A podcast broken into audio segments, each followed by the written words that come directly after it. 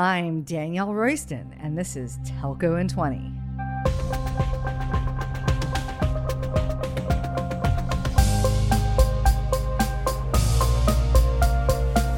Hi, you've joined us in the middle of a great new series about the HR side of managing a big change in your organization, like, say, migrating all your applications to the public cloud. In a move to the cloud, you're probably going to have to make big changes to your organization.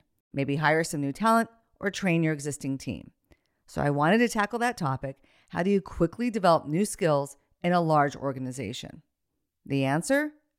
Pair programming. I bet you didn't think I was going to say that.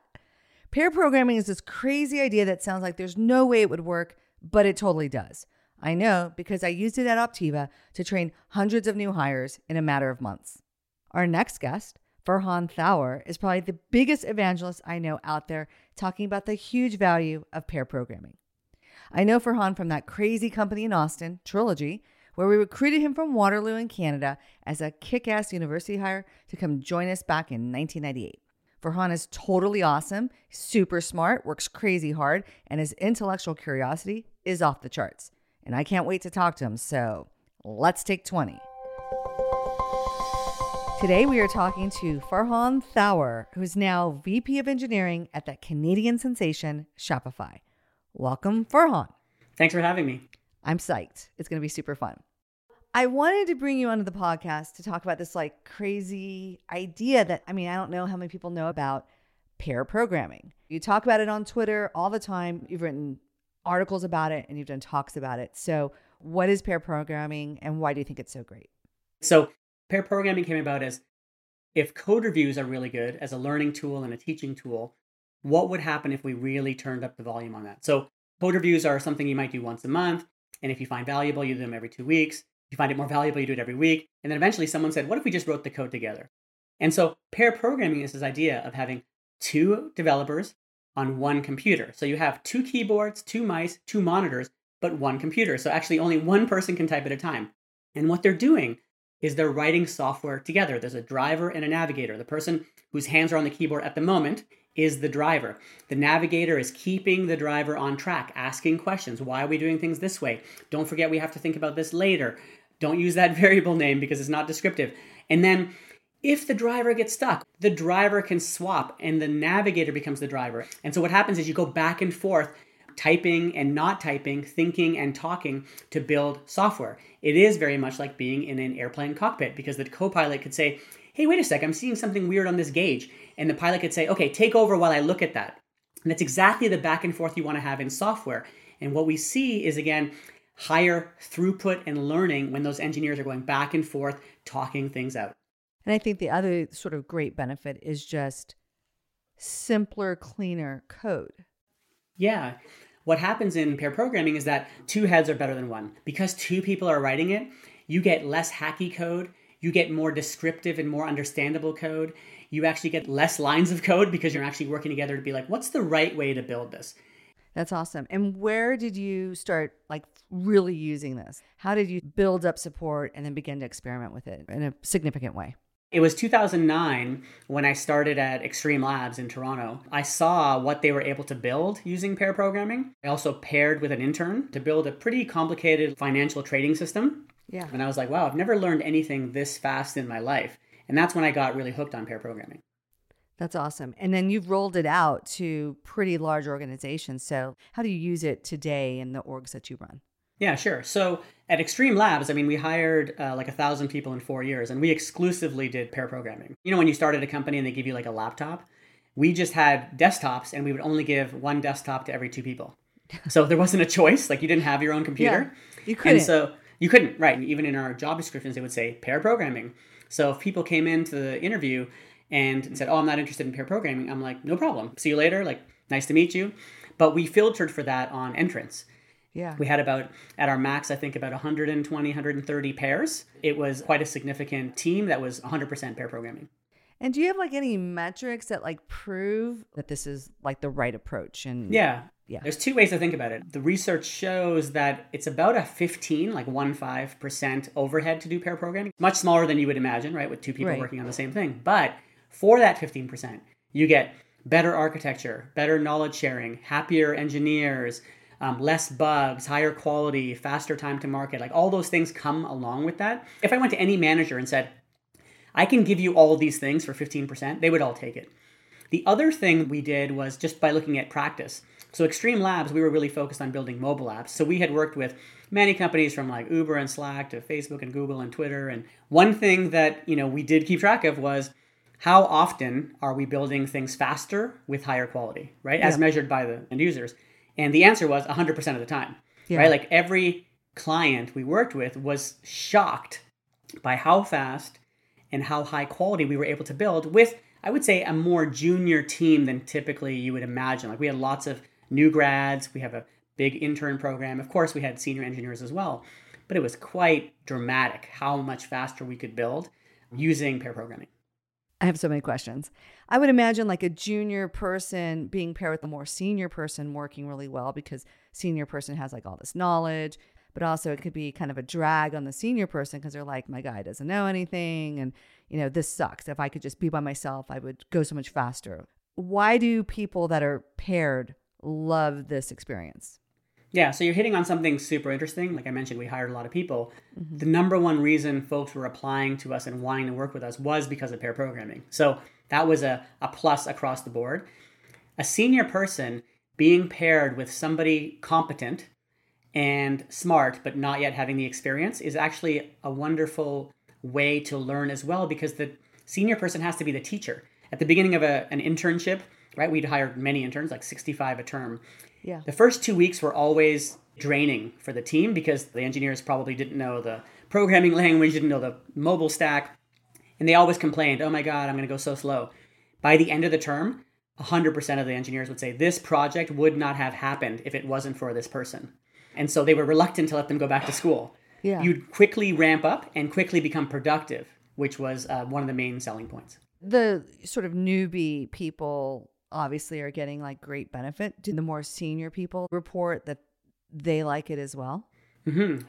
A few things. One, they like having another person around to even bounce ideas off of because they are competent, right? They do have like computer science fundamentals. They may not know the stack you're building or how to work with a client. So that back and forth is super useful. And what the seniors report is that the junior person does over time become very quickly quite competent. They don't think that they could actually complete what they're building without the junior person there. And don't forget, the junior person can become a senior person quite quickly yeah. using this paradigm. Yeah, it must be a very common objection from the budget owner of like, wait, two heads, one computer, such a waste for someone who's in an IT organization and a telco and is like, hey, I want to experiment with this. What are two or three things that people are going to say no to, and, and how would they handle those objections? Sure. So you're right. The first one seems to be the main one, which is like, how can I have two people on one computer? It must be less efficient. And that's only true if you think the bottleneck to writing great code is like hands on keyboard. Actually, there was a very funny tweet that said, if we have two people on one computer, won't they produce half as much code? And the reply is, oh, no, no, we hope they produce even less than that. Mm-hmm. Right? The thinking being, that it's not the number of lines of code or number of characters, it's actually that you want to produce the right code. And so in many hmm. cases, pair programming produces even less code than half the code, but it's the right code. Yeah. I would say the other objections are that people feel like the freedom of having your own computer, the how draining it is to pair program, those tend to be the um, other objections. And so what I say in those cases is if you don't feel like pairing all the time, eight hours a day for 40 hours a week, you can use it more as a tool in your tool belt, right? So at Shopify, for example, we don't advocate pairing 40 hours a week, you know, eight hours a day. Instead, mm-hmm. we make it super easy to pair. When we were not in COVID, we had pair programming rooms. Today, we have a tool called Tuple we use to do remote pairing, which is really good. And it's a tool you can use when it makes sense for you. It might be scheduled, like you might say, hey, twice a week I'm going to pair. It might be when you run into a problem, but we want to reduce the friction to pairing. And so that's another avenue to try it in an organization. Well, I would imagine pair programming 40 hours a week would probably increase the productivity of your organization because you couldn't jack around, right? You couldn't be mm-hmm. like, oh, I'm going to cruise over to Amazon and shop for two seconds, right? Because You're sharing a computer. Right? Like imagine, you know, even just you and I, DR, like if you and I sat on a computer for 40 hours a week working on whatever, you know, whether you were pairing with me on Shopify stuff or I was pairing with you on whatever we you're were going very slow, but yes. Well, well, we would, but we would be learning so much from each Yeah, other, right? The learning sure. rate would be super high. Everything from like what keyboard shortcuts do you use and, and what that could tools are you using. that could be draining and exhausting. Forty hours is. of learning a week. Yeah. It is, but what we found is over two or three weeks, you get used to it. And it sounds funny to like work intensely for eight hours a day, but that's literally all you need to actually get significant momentum in engineering. So, you know, with COVID, Shopify has announced that Shopify is going 100% remote, I think forever. Yep. Right? yeah, we're basically leaning into the uncertainty. We're like, cool, we're never going back. So, now in a remote organization, how has that impacted pair programming and how have you sort of, you know, reacted to the new situation? Yeah, so in some ways, it's almost like easier to track how many people paired, right? Because before, if you went into a pair programming room, it was hard to know how often Shopify folk were pairing.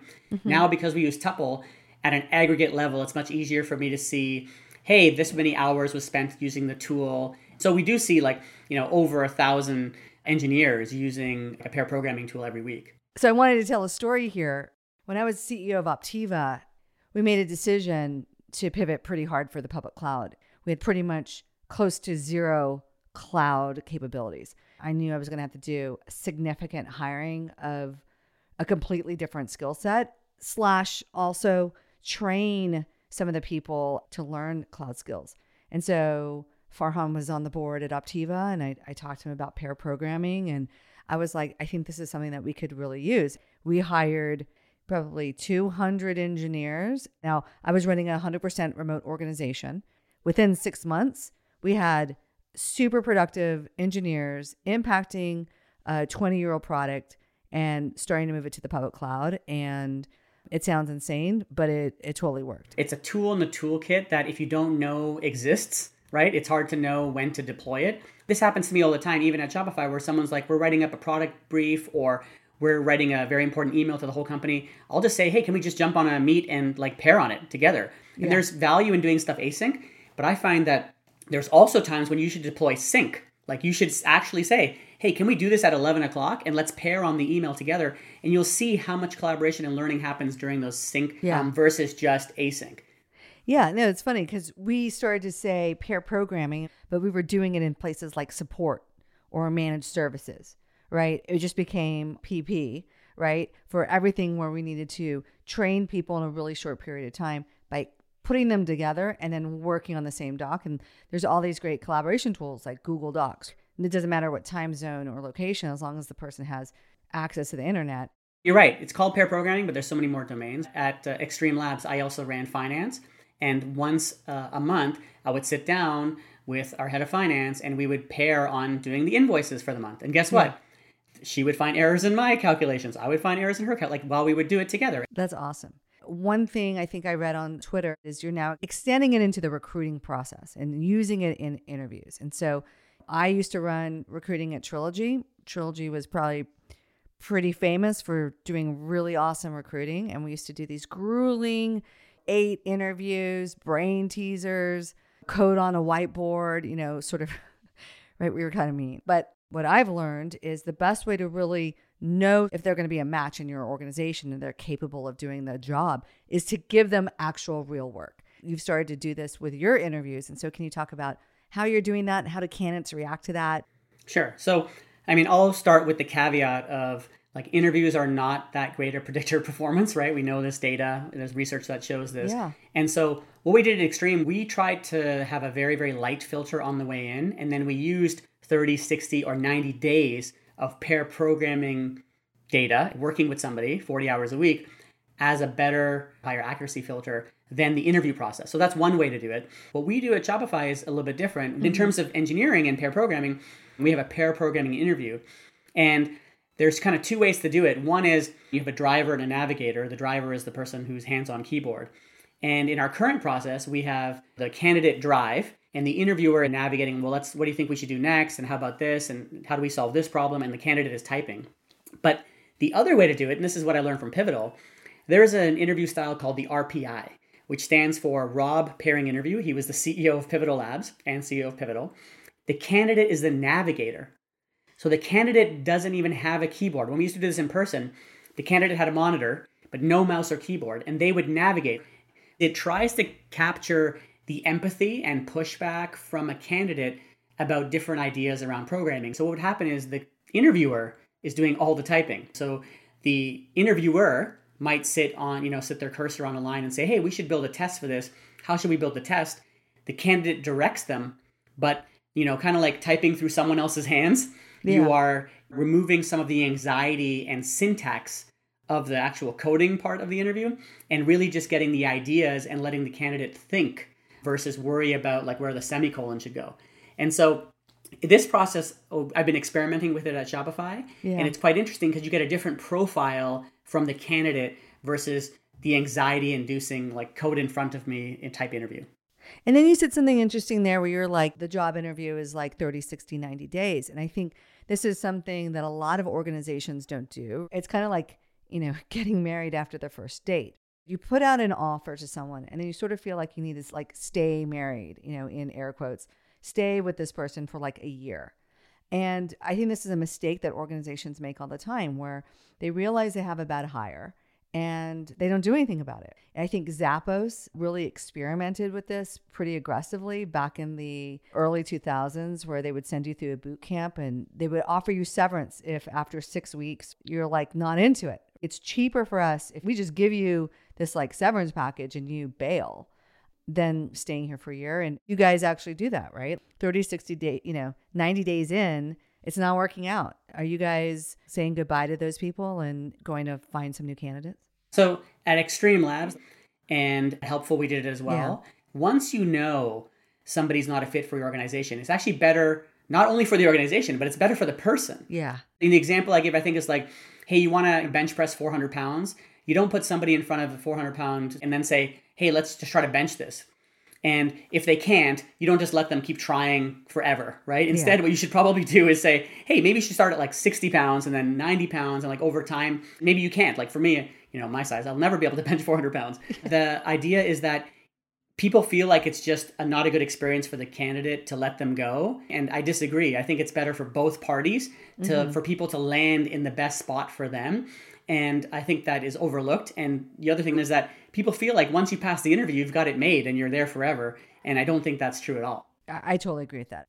I'm pretty aggressive when someone in my organization doesn't look like a fit. On our last podcast, Jim Mabel has this great framework, which is Mr. Spock and Mother Teresa. You need to be super objective and dispassionate about making that decision if someone's not the right person for the role.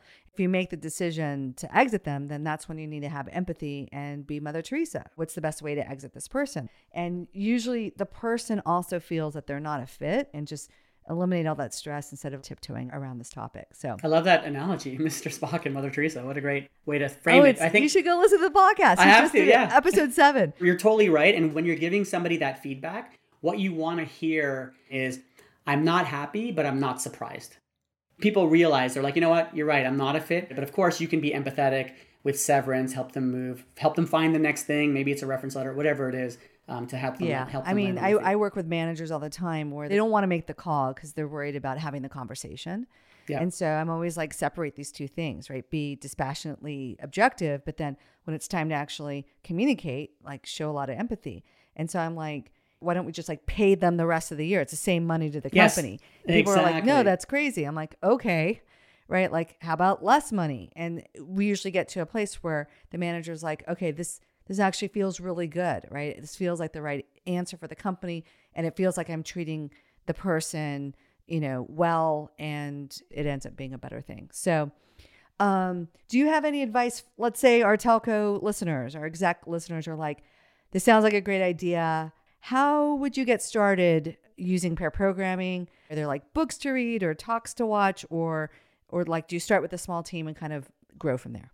Yeah, so I think there's there's lots of material online. There's a book called Pair Programming Illuminated, which is quite good. Definitely start small. You find a few internal people who are willing to try it and you get them set up correctly, whether it's remote or in person with the right desktop and monitor and mouse setup. Um, and let those folks pair program maybe it's four hours a day, maybe it's eight hours a day. for like a few months. And while it may feel unnatural or look dumb, I think that it's important to try it for at least a significant amount of time. That you have to get into a rhythm in terms of when you should interrupt somebody and do you want to catch somebody's typos or do you want to let them fix it themselves like there's a there's a etiquette to pair programming uh, on the looking dumb side there's a great analogy around basketball and i think malcolm gladwell did a podcast on this that the underhanded free throw has a higher success rate mm-hmm. in basketball than overhand but, but, it looks dumb and no one it looks it. dumb and there's actually like a great article with shaquille o'neal who is you know a hall of famer basketball player but yeah. notoriously bad at free throws and somebody said to him hey shaquille like do you know that underhanded free throws have a higher percentage of landing and he goes I'm never doing that. It looks stupid. Even though he was paid to like paid make these to make shots. baskets. right, paid to make baskets, but he wouldn't do it, and it's because it looked dumb. And so yeah. the thing to figure to figure out is would you rather have higher learning, better design, lower bugs, higher quality software if it looks dumb? Um, or just not look dumb and do all the other things more. And poorly. so many people won't do things because they it looks dumb, right? Correct. This is why my wife always uh, cringes whenever we go out for dinner because if I overhear somebody having an interesting conversation, I will walk over to them and ask them what they do and like try to hire them. Yeah. But it, again, it looks dumb, right? You're like, why are you going over to that yeah. table? That's how you found great people, right? Just go up to them and talk to them. I agree. Um, you were saying, you know, do it for a period of time. What do you think the low the low end of like giving it a try? Is it like six months? Is it three months? Is it? I think three months is a great amount of time to learn about the process and actually have a few pairs delivering software in high quality, learning a ton, and and, and it would be enough time for other teams to look at them and say, wow, how are they able to deliver so quickly?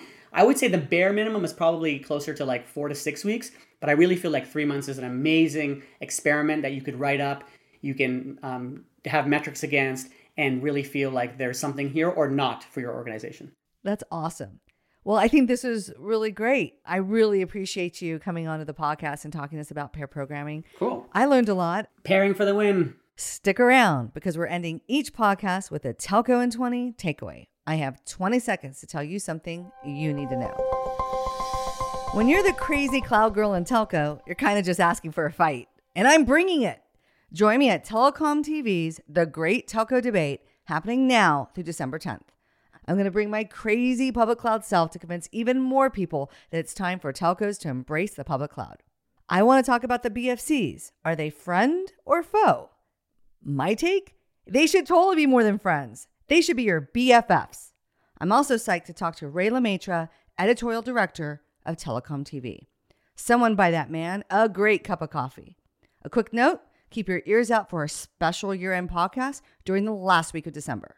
I want to give a huge thanks to Farhan Thawar and thank you to all of our listeners.